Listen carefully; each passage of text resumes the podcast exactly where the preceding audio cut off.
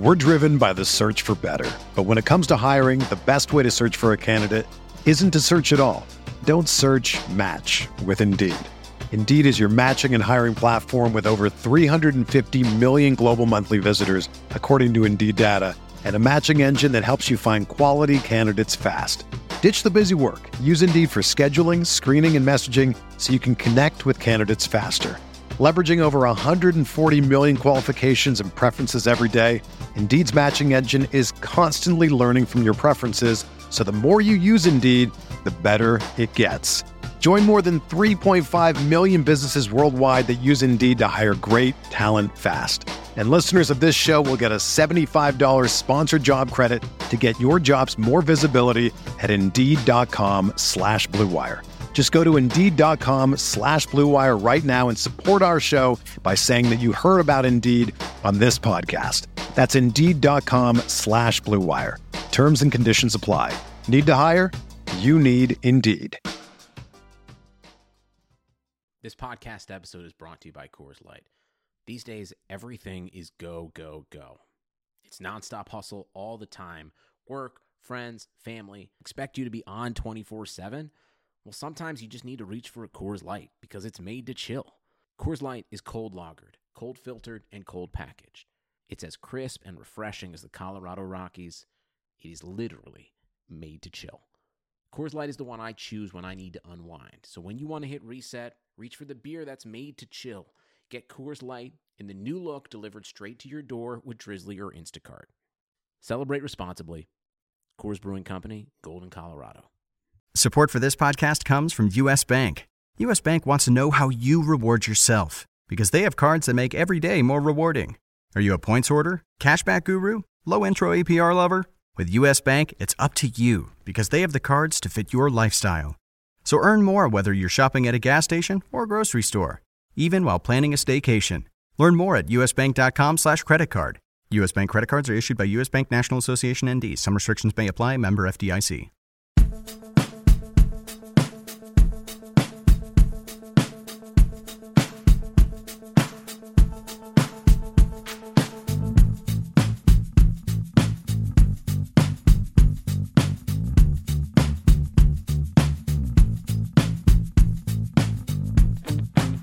Welcome to the RotoWire NBA podcast. It is Tuesday, November 21st. We are presented, as always, by FanDuel.com.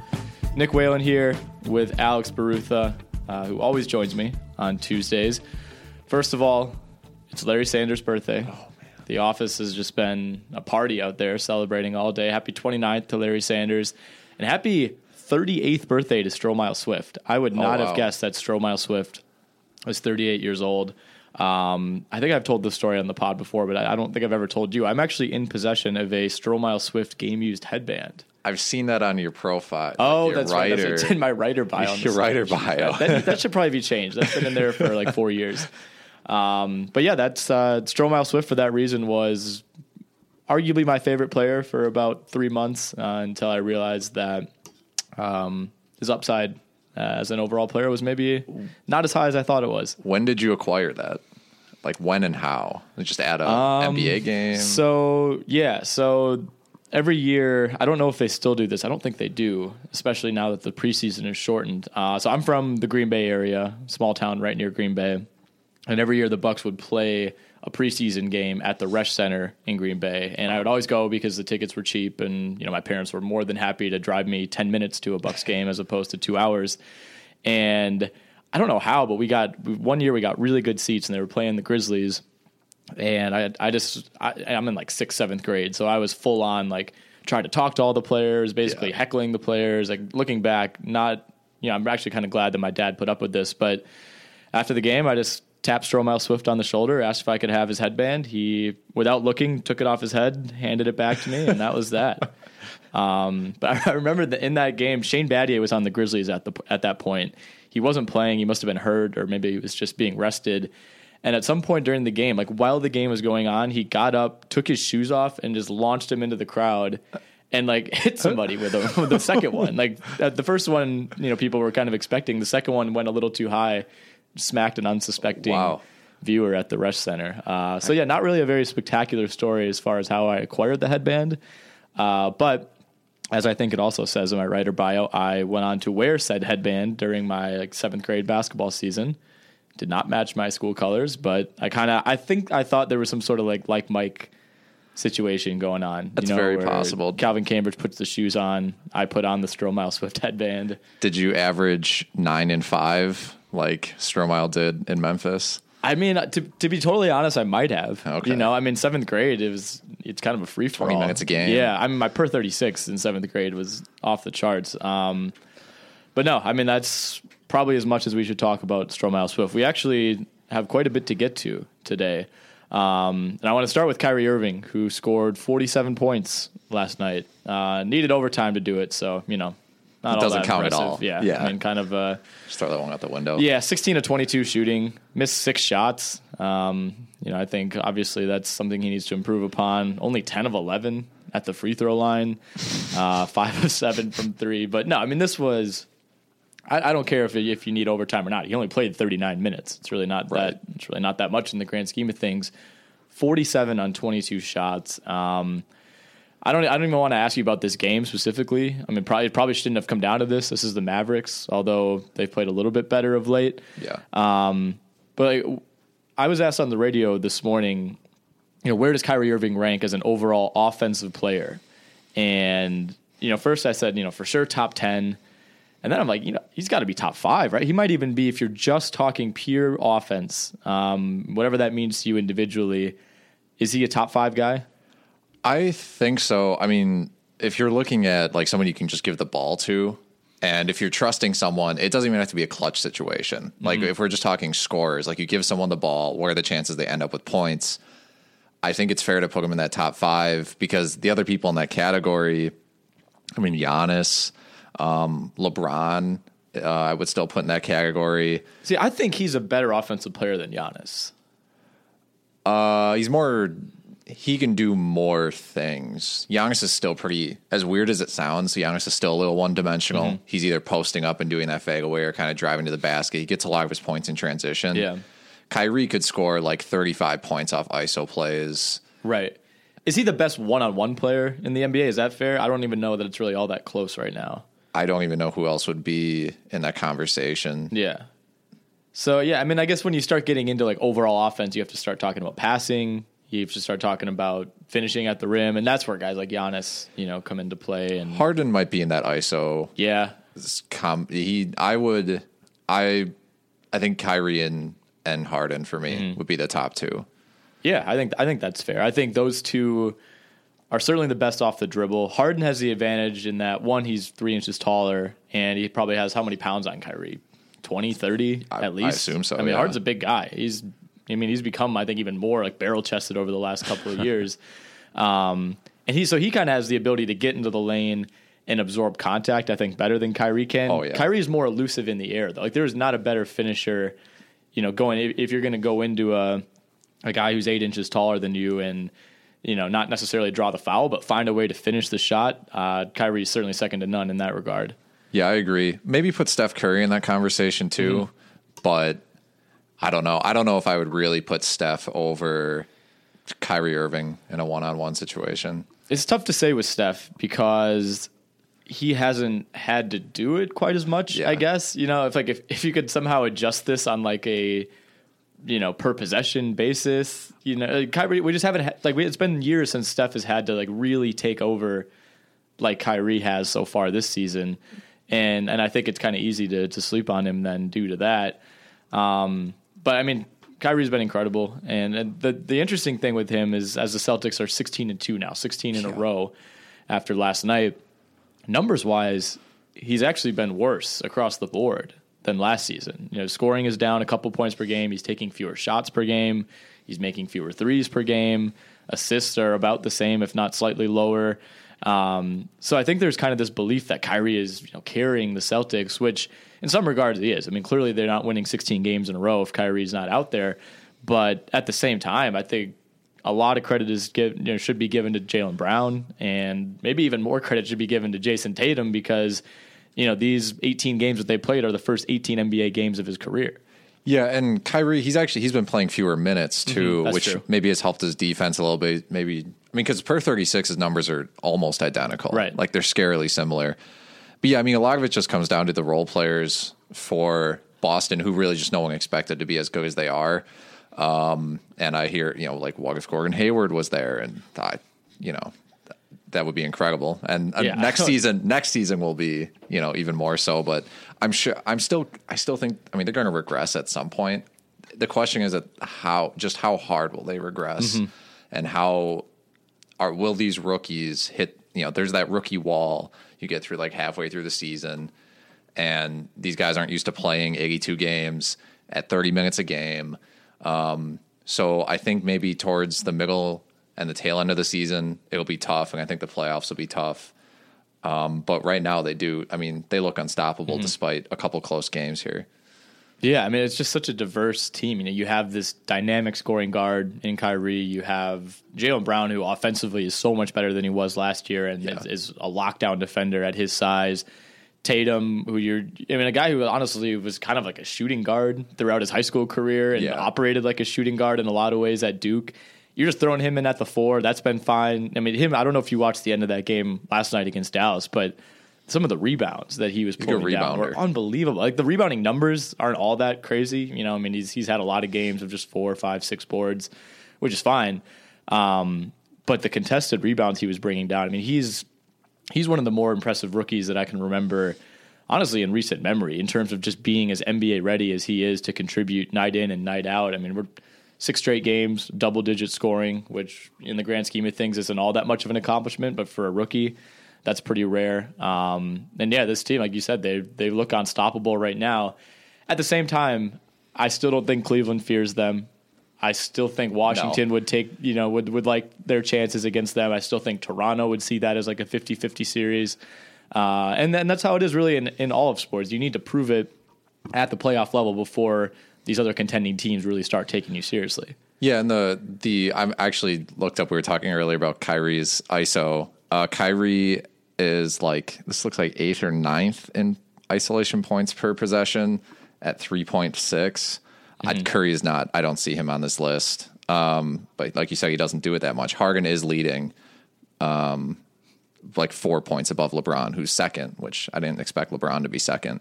Um, but yeah, I mean, so I mean, the Raptors are a team that has shown like better depth than I thought they had recently, especially like Norman Powell's gone out. They have adjusted fine with CJ Miles. Uh, OG is it Anunoby? Anunoby? Anunoby. Anunoby. Um, Pascal Siakam uh, has been playing well. The Wizards, their starting five is like one of the best in the league, Yep. and they've been playing well. Oubre has been, been a huge leap for them this year after he played well in the playoffs That's last uh, year. Wave Poppy to you. Wave Poppy. I apologize, Mister Wave Poppy. Mm-hmm. Um, but no, yeah, and the, the the Cavs just have a lot of depth, so it's there's still a lot to be determined here. But a lot of these teams, like those teams, should be very confident that they can beat the Celtics if Mm-hmm. it comes down to a playoff series. Yeah, I mean it's it's going to be really interesting. I think even with Cleveland now winning what five of six, I think after Yeah. last night, just absolutely annihilating Detroit. Um, you know they're kind of back in some ways, back at least in the in the thick of it. You know they Well, they're fourth in the East now, right? right, and I also think we forgot like not long ago this team was what what they like nineteen and twenty two years ago. You know, co- Yes. coming into the All Star game when when LeBron took his little break and like you know, in the grand, I think every year we have the same conversation, and people like ourselves and other, you know, analysts, podcasters, whoever, say we shouldn't worry about this, we shouldn't worry about it. And yet we talk about it as if we're worried, and then they have games like they did last night, where you know, that's a good Pistons team, uh, at least Yeah. it has been, that they absolutely dismantled from start to finish. Um, let's talk about the MVP real quickly. Uh, so we're about a, f- a quarter of the way through the season, a little there, under yeah. a quarter, about a fifth of the way through the season, and it's uh, I guess it's the usual suspects that you would think uh, that were that we predicted at the beginning of the season. I think Giannis is still right there, Yep. Harden's right there, Curry, LeBron, Kyrie, Durant has to be in there just because He's just know, so he's good. putting up awesome numbers as always, and the Warriors are probably going to finish with the first or second best record in the league. Um, but I, I think right now number one has to be James Harden, and I kind of have to eat crow on that a little bit because before the year, I had said I, I am willing to cross Harden off. There's no way that he's going to be able to replicate what he did last season. You know, he's going to have to top it if he wants to get those votes. And he put together this insane season last year, and it wasn't enough. I just couldn't see him doing it again. And here we are, 17 games in, leading the league in scoring, leading the league in assists, five rebounds, almost two steals, um, shooting 40% from three. I mean, he has been the complete offense for a team that was, you know, probably going to rely quite a bit on Chris Paul, and Chris Paul has played a total of like two and a half games at this point. Right, and I think that I also was with you as far as not thinking Harden would really be in the discussion because of Chris Paul joining the team. I don't know. I think maybe we kind of got like he averaged 8.1 rebounds per game this year and this is the same thing with Russell Westbrook. I don't those rebounds I don't care about them. Like they don't matter to me. Rebounding in the NBA for a guard. Especially well that and like defensive rebounding is just like where does it bounce? Exactly. Know? And like are your teammates boxing out? Are you the one running for the rebound? Mm-hmm. So if we just completely, you know, ignored his rebounds, yeah, I mean his his assists are a little bit down, but his scoring's a little bit up. He's just being more efficient like everyone really th- I mean everyone thought he would be more efficient um, with Chris Paul getting there. It's the same thing with people, you know, uh, assumed Russell Westbrook wouldn't be an amazing candidate for MVP because he would lose a huge number of his counting stats, but he could gain efficiency, and no one knows really how to balance that out um, when we're talking about things that early. But I mean, yeah, Harden's the you know right now um, Warriors and the Rockets are at the top of the West, and I don't think there's any doubt that the the Warriors have more on paper talent and are a deeper team, but Harden is a huge driving force in, in what's making the Rockets succeed. And they've, I mean, we, you know, they've got, they made some good offseason acquisitions too. Like they, they held on to PJ Tucker. Um, they grabbed Mbah a Moute. Clint Capela has been playing better, like better than DeAndre Jordan. Yeah. I, I was comparing their numbers the other day, and maybe that's a lot of that's due to, you know, I, I mean, Chris Paul is now on the mm-hmm. Rockets but um, they're getting a lot of support as well.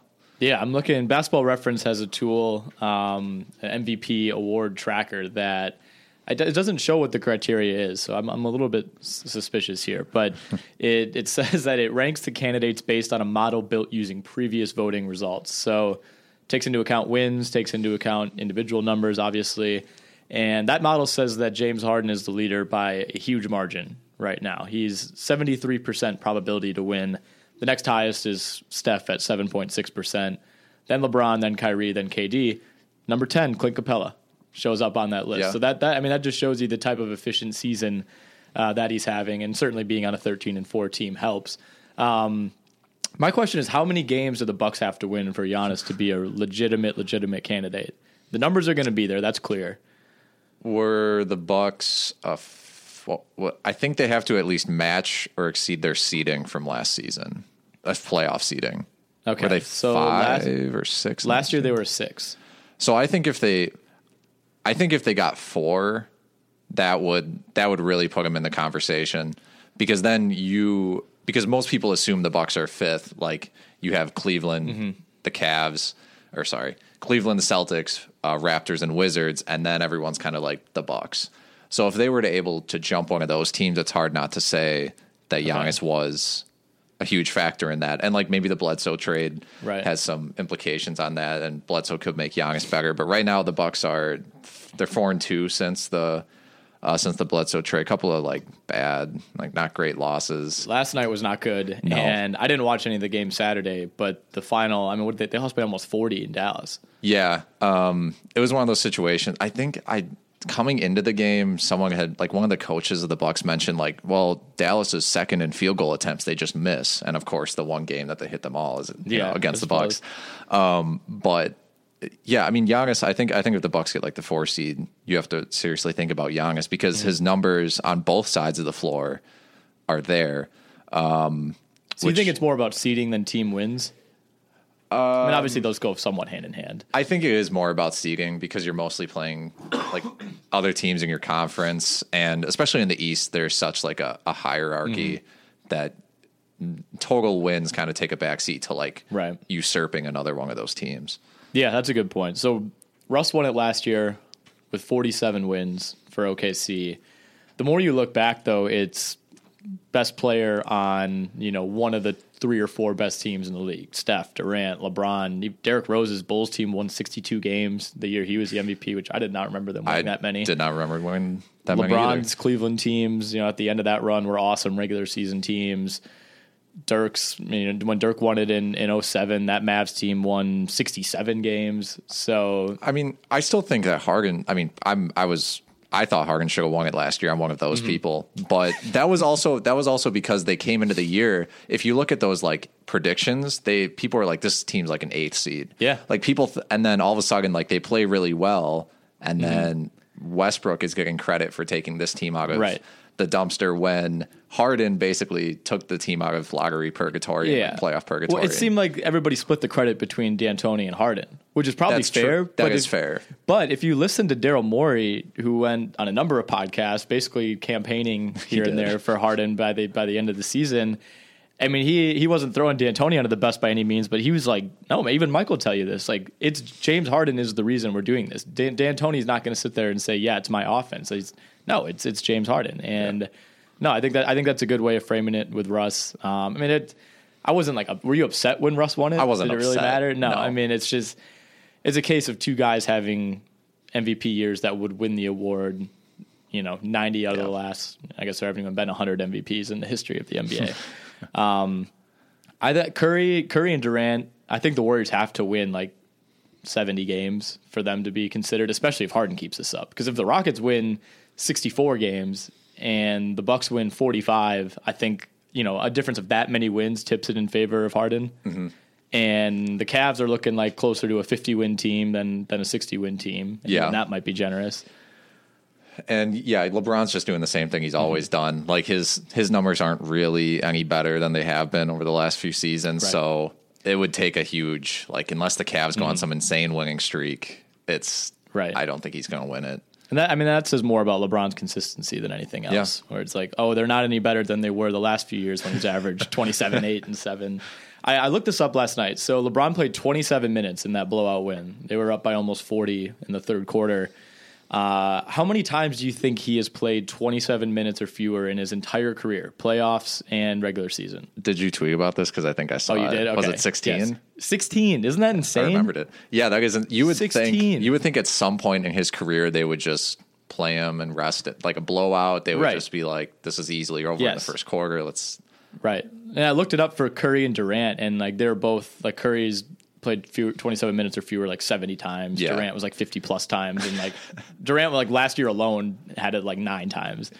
Um, and then people tweeted back at me like, "Oh, you're not counting rest days." I was like, "Yeah, yeah, I'm not counting rest days." But think about this: like, how many guys play fewer than 27 minutes, or wherever you want to draw the arbitrary line? Like, this means like LeBron has never even been in severe enough foul trouble that they had to sit him out that long. Like, 27 minutes No. is, uh, you know, not that it's not that low of a of a number. So one of the things LeBron is king at is not fouling people. yes, didn't he? When what year was that when he went? Did he go like seven games without picking up a foul? I think something so. like that. And then it then it, it turned from wow that was impressive to like.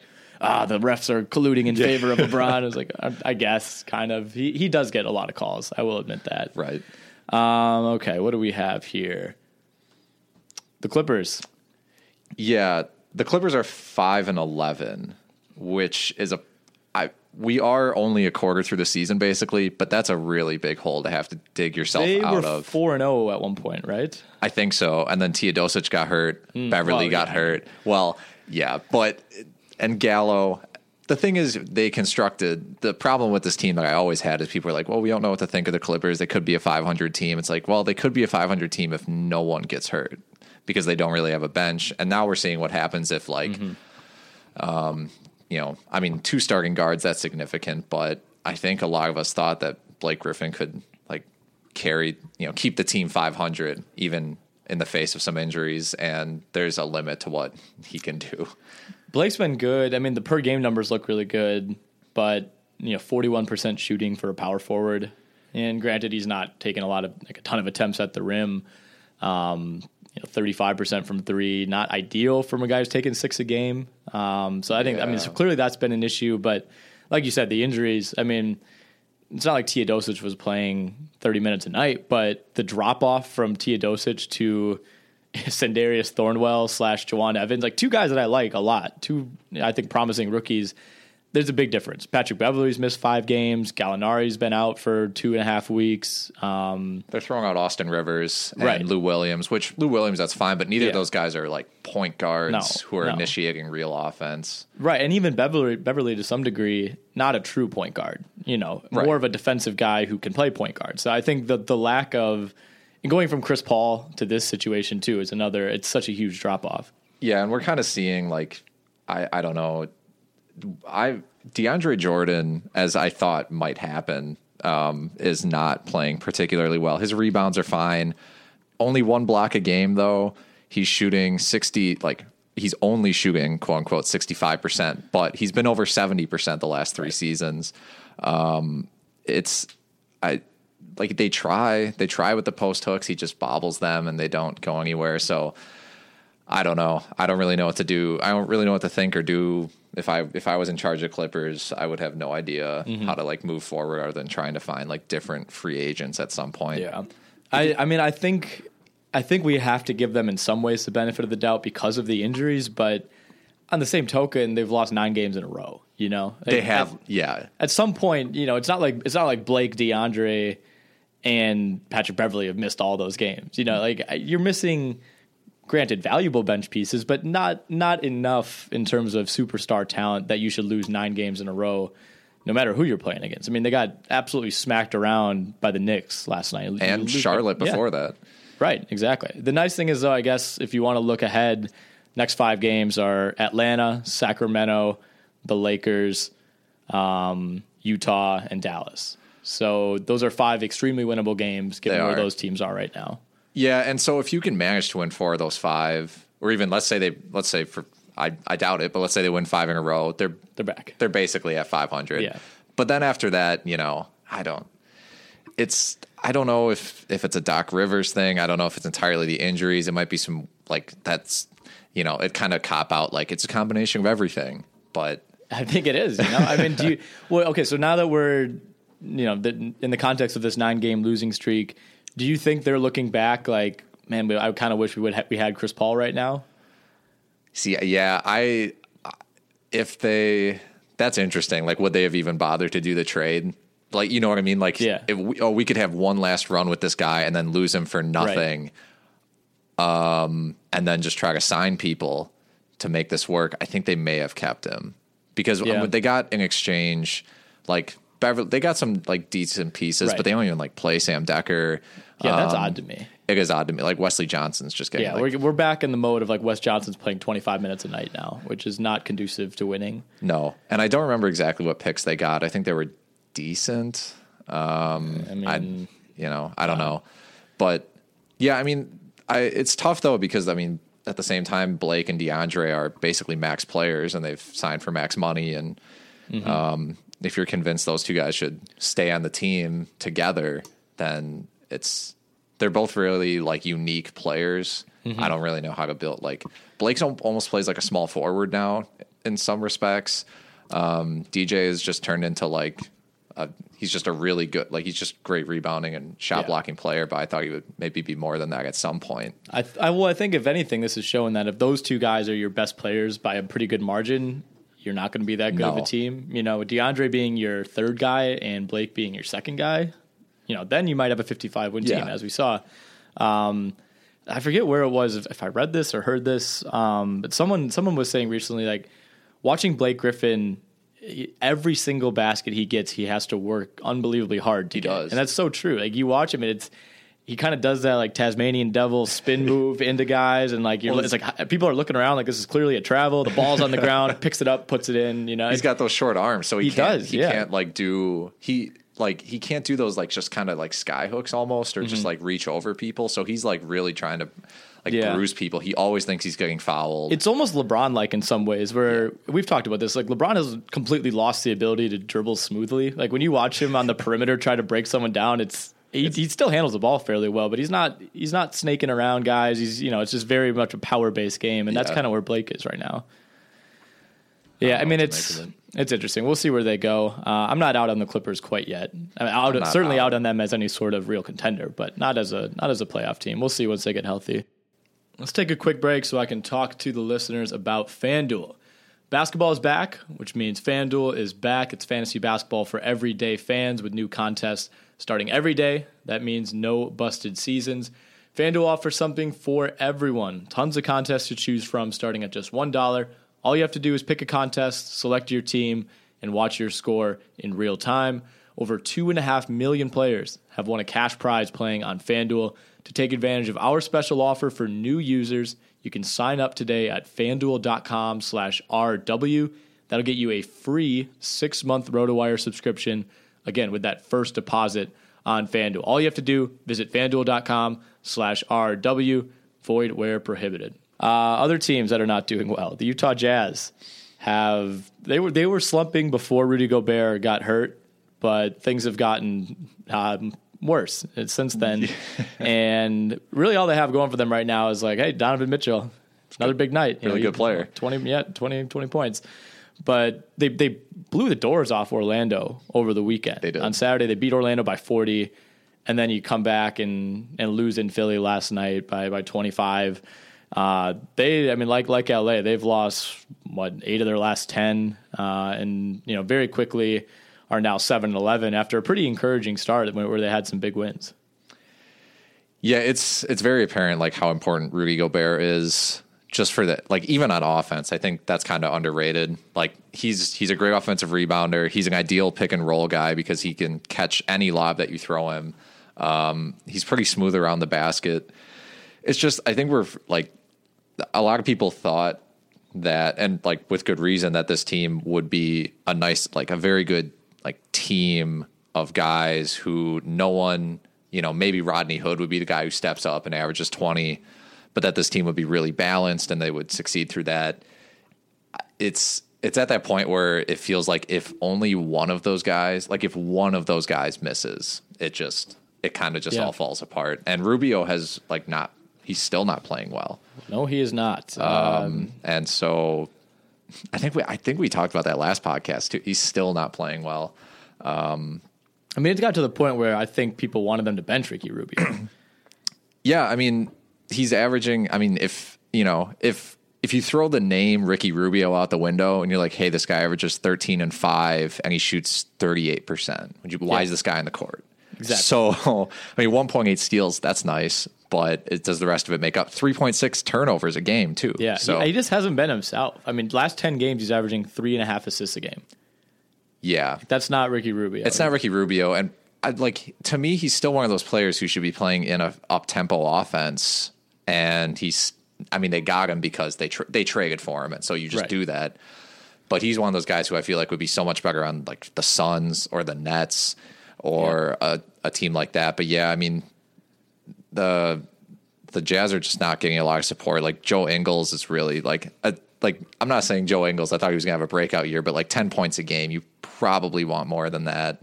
He's shooting it well, just the volume hasn't quite. I mean, he's basically been a three point specialist. I mean, he's making has. two and a half threes a game. He's averaging ten points. You know, I mean that that's what seventy percent of your production coming right there. Yeah. The problem is the two leading scorers for this team are shooting like a combined thirty nine percent in Hood and Mitchell. Yeah, you can't win like that. You can't. No, and they're they're both young. It's just an it's an odd situation because you have a mix of Hood and Mitchell who are you know 25 and 21 respectively. Gobert's still young at 25, but then the rest of your core is kind of into their primes. And yeah, I think Gobert is probably in that category already too, where you know Favors has been around a while, Rubio's been around, Ingles is 20. All your wings are like Sefolosha, Joe Johnson types. Jerebko. yeah, 30 plus. Jerebko's 30. Alec Burks is a very old 26 with his injuries. Um, they're they're just kind of that a team that seems to kind of not really have a defined direction. Like, do they want to be? Do they want to be a team where they just develop Donovan Mitchell this year? I don't think so. I think they thought they could maybe do both, like be the eight seed, Yeah. And also have Donovan Mitchell average 15 a game. And I don't, I don't know if you can do both of those. Yeah, and I mean Derrick Favors has been inconsistent over this like stretch as well. Um, over the past six games, it's like 15 points a game, nine and a half rebounds. It's like the normal Derrick Favors stats. And like, sure, he put up like 24 and 12 one game and 25 and 11 the other game, but that's like bookended. But it's like there's then there's nine points and then there's six Yep. points and then there's nine points. And so that's that's an interesting situation too because I think a lot of people assumed like, well, you get you get Gobert off the court and then Favors has all this time to work. Like It's not that easy. it's not that easy, but I so I don't know. I don't even know if Derrick like should they even keep Derrick Favors long term? Do you think? Uh, I- he is one of those guys that I I have no idea if he's actually good. I don't- Know? I don't know I either. Really don't know. He's he's never been an all star, but he's still considered even at even at this age, still considered a high upside type of asset. yeah, I I, really don't know. I don't know. I don't know. I, I think that I mean this season is maybe going to prove that. he's, he's 26. I didn't realize he was that that young. Yeah, was. I mean, he was super young coming out of college, but still, it seems like those Nets years were so long ago. Like more than more than he was there. What five years ago? uh, well, he only played a half season on the Nets.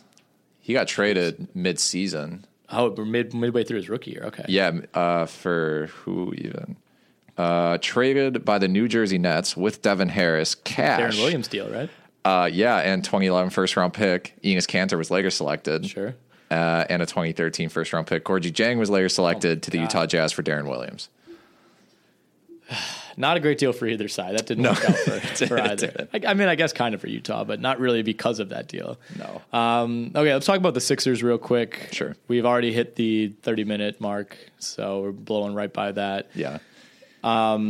Sixers win big at home last night. Have you seen the highlight of Embiid drawing that tech on Donovan Mitchell? That was really funny. that was incredible. And I, I there's there really just hasn't been a guy, a character like him in the NBA in a very long time. A guy who can do those, who can like get away with those antics because he's actually good. Like we've had players like him, but it's always like an eighth man or a J.R. Smith or Swaggy P. You know, Yeah. there's never like the superstar guy who can give you 45 and 10 and then also like be a complete clown. Yeah, like sh- it kind of reminds me of Shaq, but Shaq was Yes. Shaq was a clown, but he, on the court he was like mean. Yeah, people. it was he not, it was clowning not a people. good natured clown. Like, No, it was it was very mean. Like there's those clips of him like pushing people. Like that one guy threw the ball at him after he dunked. I always right, forget yeah, who that was. Chris was. Dudley, I think. Uh, yeah, right.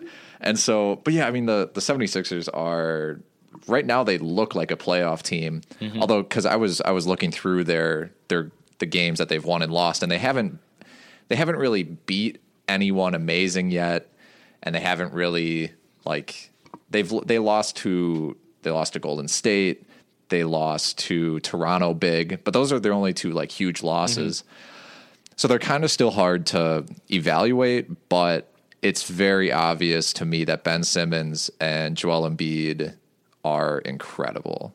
And like Yeah, the, the I- pairing of those two could be like dynastic. Yeah, I really, it very, very much could be. And they they were an Eric Gordon last second buzzer beating three away from having two wins over Houston already. Yeah, so that's a good Um, point. But yeah, I mean they've lost they've lost to the to three of the top four teams in the East already in Washington, Boston, and Toronto. That's not super encouraging. Um, but they're also a team that you know, with that with the exception of that loss in Sacramento, doesn't really have any bad losses. You know, they've they've Yeah. taken care of Indiana, Atlanta, Dallas. Um, you know, the Clippers and the Lakers, who are, are both kind of free falling. Um, but yeah, I mean, I think we can talk all day about Embiid, but Simmons is. I mean, we're we're honestly getting to the point where we're looking at one of the you know ten greatest rookie seasons of all time, if not higher. Yeah, if you just if you didn't even like this is this is a great season in and of itself. Like the, he's Mm-hmm. not playing like a rookie, and people are like, "Well, he had the year off." I I don't care that much. So what? Like, I don't think of- that a lot of guys mattered. done that. Yeah, I don't think that mattered that much. I think it helped. I mean, there's definitely helped. a part of it, but You can't attribute like 19, Yeah, what is that? 9, and 8 with two steals as like, well, he took the year Mm-hmm. off and practiced with like a bunch of, uh, against a bunch of NBA guys. Um, yeah, it doesn't matter that he can't shoot. Uh, it hasn't mattered yet that he can't shoot from beyond the arc. He can finish with both hands, which is extremely deadly. You can run picks on both sides. It doesn't matter. Um, defenses know which they don't know which way he's going. They can't hedge him hard. Like he just gets to the rim. Um, and I mean, this is a this is a team that it it fits really well having a really good passer because aside from Embiid, and even Embiid's a great spot up shooter, or had not as much this year, last year. But they have Redick, they have Covington, um, Jerryd Bayless can shoot threes really well. So they just kind of surround Simmons with a spot up shooter and an amazing center. And it's worked out really well. Yeah, I looked up earlier this morning how many players, not rookies, have have averaged 18, 9, 7, and two steals over the course of an entire season, and there are two players ever. Fat Lever and Magic Johnson. Okay. so I mean, two very unique type of players, and that's and that's really fitting. I think that he fits in with those two.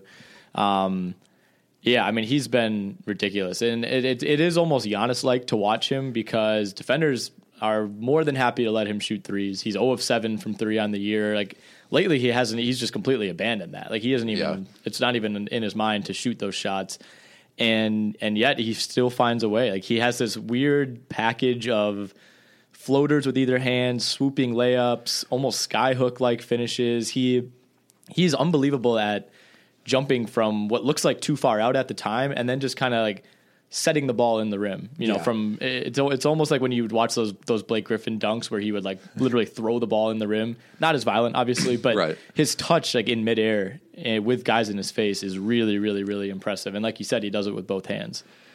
Yeah, and you know, you mentioned he's like Giannis. It's interesting too because we so we've gotten a lot of these like really elite just tall, lanky ball handlers, but not all of them play similar at all. Like Kevin Durant does not play like Ben Simmons. Ben Simmons does not play like Giannis. Neither of these guys play like each other. No. And yeah, like you, like Simmons looks like a true point guard, and he's smooth like a true point guard when he handles the ball. He just happens to be six ten with yeah. uh, I don't even know what his vertical is. He's just an insane athlete. Pretty good. Um, and so, and especially this is this is helps too in an we're doing small ball era now.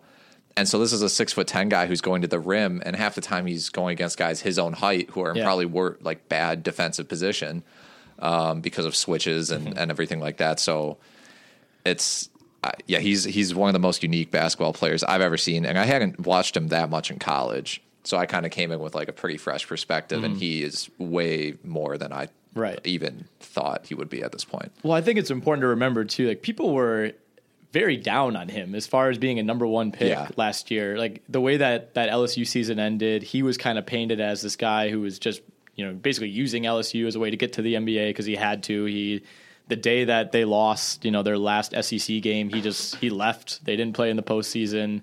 Nobody had really heard from him until the draft, and then of course he misses the whole rookie year, so that kind of added on to that. So I think any hype that he had generated over the first half of his season at LSU when he was having this incredible year the hype just kind of kept dissipating and dissipating and dissipating and like people forgot like how crazy of a prospect he is. Like there were a lot of people come june 2016 that thought brandon ingram should have gone number one. Yeah and i get i still get that um ingram's having a pretty good year. Yeah ingram has, um, has been much better. his his potential still pretty high considering like his his tools offensively and defensively. But yeah i mean simmons is is without a doubt right now, rookie of the year. I, there's no way anyone can catch him. I don't oh, see unless a scenario. he gets hurt. There's a, it's not yeah, even unless, close. Unless he gets hurt or you know for some reason like forgets how to play basketball well, um, forgets how to make layups at the rim. I I don't see any other way he's not rookie of the year. Mm-hmm. Is he an all star this year?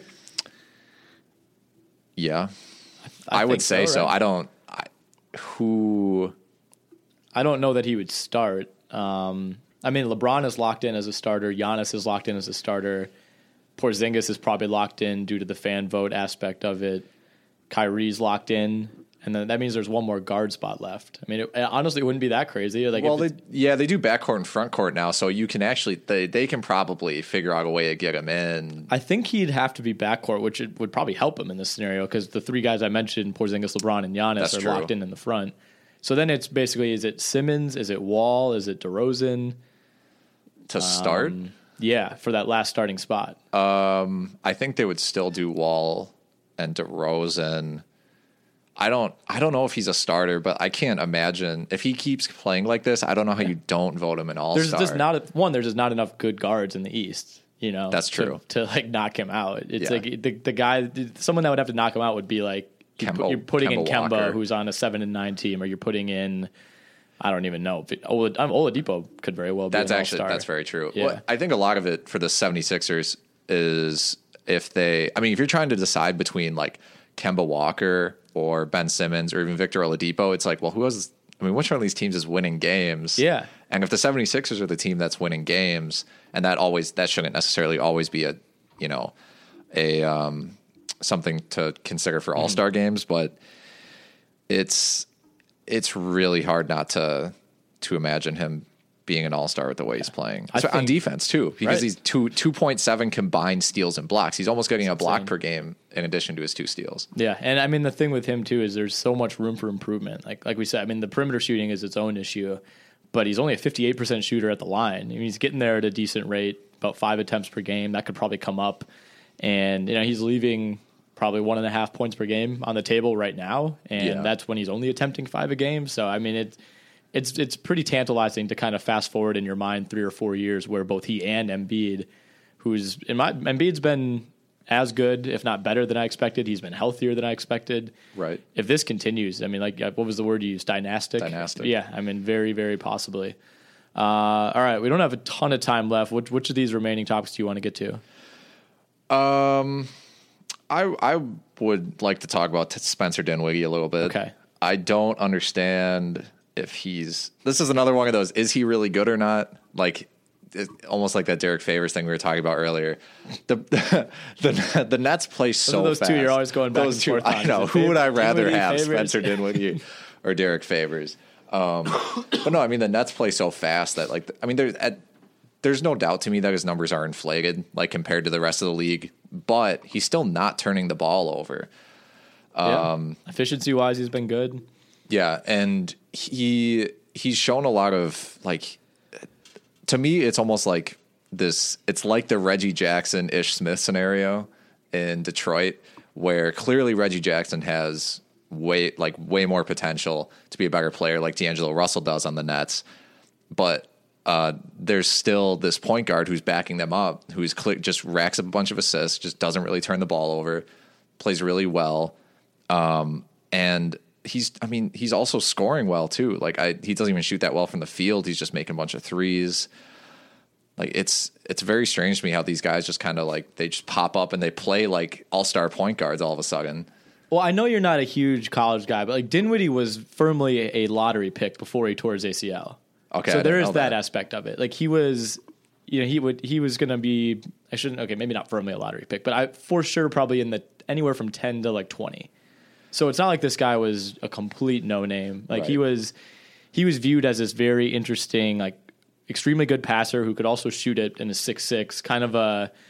a like the comp at the time was Carter Williams because back then Carter Williams was still like a respected person. Um, so he was kind of viewed as like this do it all six six guy, future type of point guard. And then he tore his ACL, and it took him longer than anybody thought to get back. And I think now we're finally seeing like what people thought he would be at age twenty. You know, it just took him a while with the knee. Yeah, that's strange how that can happen. Mm-hmm. I guess we could. Uh, I guess on the topic of guards, Oladipo too. Oladipo had seven steals, two block. Like he had one of the. It was some stat line I that hasn't happened in thirty years. Like since Olajuwon did it, it was so rare. Um, if you're into those, like we're gonna pick these random stats. How I am very into those, by the way. I, I tweet those out quite a bit over the years, and like I, people are always like, "Oh, these are just cherry picked," and of course, yeah, they totally are. I'm not saying they're not, but it's interesting, like especially when you get a comp like that, a shooting guard compared to Olajuwon. yeah, it helps you get a feel for like just other historical like marks. I don't Yeah. I don't know, but he so he put up 29 points, 9 rebounds, 7 steals, 5 assists, 2 blocks, and only one turnover. Um and Five he- fouls too. Five, five, five. He was playing hard out Use there them. Yeah. but he's still he I mean he's he hasn't slowed down this year. Like he had a stretch of like three or four games. I think maybe when Miles Turner came back that he was like kind of adjusting still. But since he get since he after that he's he's been doing the same thing. He's he's been he started off the year doing um like 23 points a game, four assists, five rebounds, two steals, 46% from the field. He's still the sh- he's still shooting 45% from 3, which is going to come down, but I mean There are a lot of guys it seems like this year that are having those type of shooting seasons, like Yeah, to begin the year, know. like more than normal. I don't know. I don't know if it's like a, I don't. I have I no think idea. the league might just be getting like better overall as Right. players like practice this more. But still, I mean, guys like this who are you know up, we're, we're getting into the point where it's it's not just a four game sample. You know, it's like we're almost twenty games into the year, and and there's something to be said for that. There is, and um, you know, I I think um, him and Sabonis have still been playing well. Sabonis, they they can't. I mean, he played so well they couldn't. they can't they couldn't bench him. Like Mm-hmm. he's playing 24 minutes a game still. He's been really consistent. Um, so I mean, Pacers made out actually pretty well um, in this trade, assuming everyone keeps playing near the rate that they're playing now. Well, especially when you look at what other players near the caliber of Paul George were traded for. Right. You know, I mean, it's like, and at the time, it's not like anybody was praising Indiana for what they got back, but the return, yeah, the returns of especially Oladipo. I mean, you want to talk just pure numbers. Like he's been an objectively better player than like Damian Lillard, those type of guys, you know, and that's which would have seemed crazy before the year. Like he's been probably better than DeRozan, like way better than Kyle Lowry. And, like we said, like he's a virtual lock to be an all star this year. If he keeps playing like this, it's hard not to. Yeah, it's hard not well, to. and it's like him in the even if game. even if he tails off, he has enough of a sample that his numbers are still going to look really good by the time we get to you know late January when voting closes. Yeah. Um, it just, I think a lot of that comes down to how people, how strongly people put stock into defensive numbers. Mm-hmm. It's a lot of what this comes down to because obviously, like Lillard, all those guys, like Kemba, even like have name recognition. Um, but Victor Oladipo is, you know, a top defensive player and has been for a while, um, or at least, you know, um, bothers people on defense, gets a lot of steals. Um, yeah, things are things are a little odd this season, but a lot of teams are. are still regressing. Pacers are regressing, Magic are regressing, so it's not not as crazy as uh, the year started. No, no, it hasn't. I think yeah, exactly. Orlando was the team to me that I just could not. There was nothing in me that could make me believe that they were actually going to sustainably be like a top six team in the East. Indiana, you know, you could kind of see it. I guess. I mean, I Yeah, just because of the relative lack of talent there. I mean, like Kyle Lowry's having a terrible start to the year. Washington has no bench, as like you said. Detroit's playing out of its mind. You know, like Milwaukee doesn't look good. Like somebody has to finish fifth. Right. And right now, that team is you know the Cavs, but right below them is the Knicks. And it's like I don't I don't buy that the Knicks are the sixth best team in the East. But then right below them, you have the Pacers and the Bucks, and those teams aren't really good either. Yeah. Um, the Knicks, yeah, the Knicks and the the Bucks. I mean, are interesting to me. The Knicks, it's like how far can Porzingis really carry them? Enes Right. Kanter's been playing well too, getting a lot of strong. Tim Hardaway Jr. after a really slow start has been playing like well. Slowest of all the stars. slowest of all the starts has been playing really well. Uh, Courtney Lee's been doing what he does. Um, Ntilikina looks good, but the I don't I don't know what's going on. Like I watch, like you and I both watch a lot of Bucks games. I don't know if it's a, a Jason Kidd thing. At Well, this kid point. wasn't there last night, so we can't blame him. but that, yeah, these last two especially have been pretty rough offensively for Milwaukee. someone compared him to I should I should look I should look at the person's name. I want to give them credit. Compared him to being the Mark Jackson Oh, yeah. of the Warriors. We're hearing that more and more lately, which I think is, is interesting. Yeah. I don't know. I, I just don't know if like his coaching scheme, like his sets are right for like the amount of talent on the team. Like maybe that's fine for a developing team, but I think once you have I, are, is it fair to say we might be overrating, or some people are overrating the amount of talent on this team, though? I think a little bit, but Like If- who who is like drastically underperforming right now in this offense? uh Middleton's picked it up a little bit Yeah. since the slow start.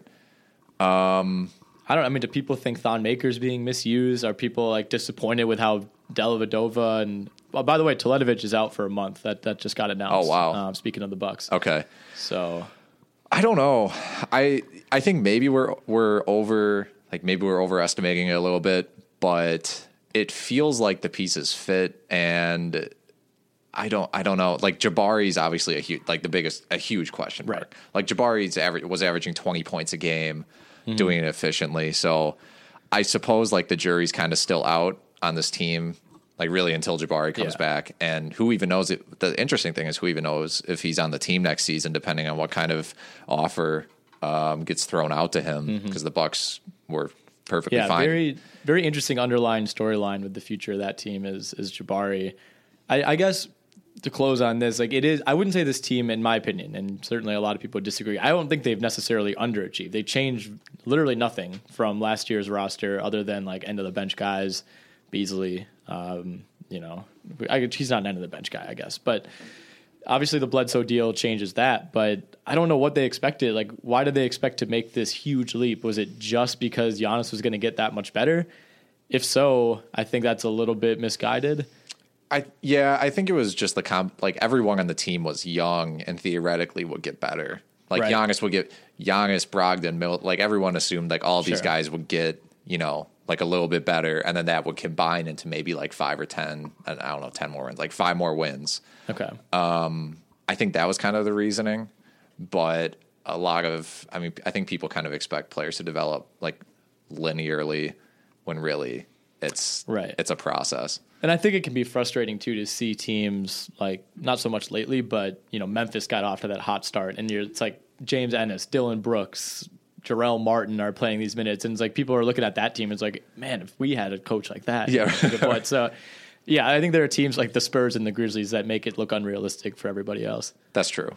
All right, uh, we should wrap this up. What are you doing for Thanksgiving? Uh, just my my grandparents host. Um, just gonna eat a lot of food.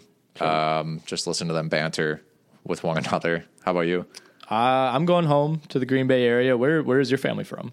Uh, I grew up in Waukesha County. Okay. Uh, my grandparents live in Pewaukee, so I'll be going to, which is Not like far. forty minute drive from Nice. Madison. Yeah. No, my my family is going to Iowa, which is where my my dad's side is from. It's like a seven hour drive, so I, I will be sitting that out. Uh, got to got to work this weekend, so you know couldn't Well. couldn't make the trip. I basically at this point in my life, I think my my parents give me the the deal where I can do Thanksgiving or Christmas. Can't skip both, but Okay. every year I have to have to make the call. So You can Skype into Thanksgiving. Yes, that's well, that's exactly it. Then I have like little cousins that absolutely love doing that. So I'm sure probably like four times on Thursday afternoon as I'm trying to enjoy a quiet Thanksgiving to myself. I'll be be talking to a bunch of cousins, but looking forward to it. You and I'll be back on Tuesday. I don't think there's going to be any podcasts the rest of the week. Uh, James and I are off Thursday, and DJ's in what Thailand. So Oh, I didn't even know that. Yeah. That's where he's been, I guess. Okay. So he will not travels. be. He does travel a lot. I think he's been to like 49 states actually. That's cr- I've So been to like six. So Yeah, yeah, I've been like over under like four and a half. Yeah. So we'll be back next week.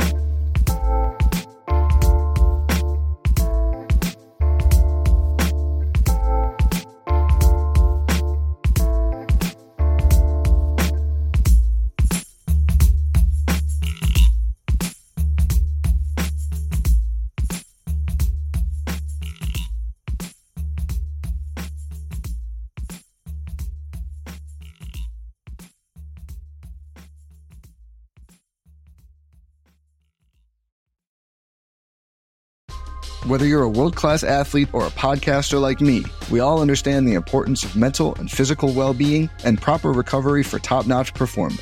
That's why I'm excited that Unifyd Healing is sponsoring this podcast. Unifyd Healing is a new and super innovative global network of wellness centers powered by Energy Enhancement System, or EE System. If you haven't heard of the EE System, you'll want to listen up. This technology promotes wellness, deep relaxation, purification, and rejuvenation. At hundreds of locations across the globe, access to a center is easy and affordable. Interested in experiencing the EE system technology for yourself? Go to unifydhealing.com slash bluewire to learn more and find a center near you. That's U-N-I-F-Y-D healing.com slash bluewire. No material or testimonials on the Unifyd Healing website are intended to be viewed as medical advice or a substitute for professional medical advice, diagnosis, or treatment. Always seek the advice of your physician or other qualified healthcare provider with any questions you may have regarding a medical condition or treatment and before undertaking a new healthcare regimen, including EE system.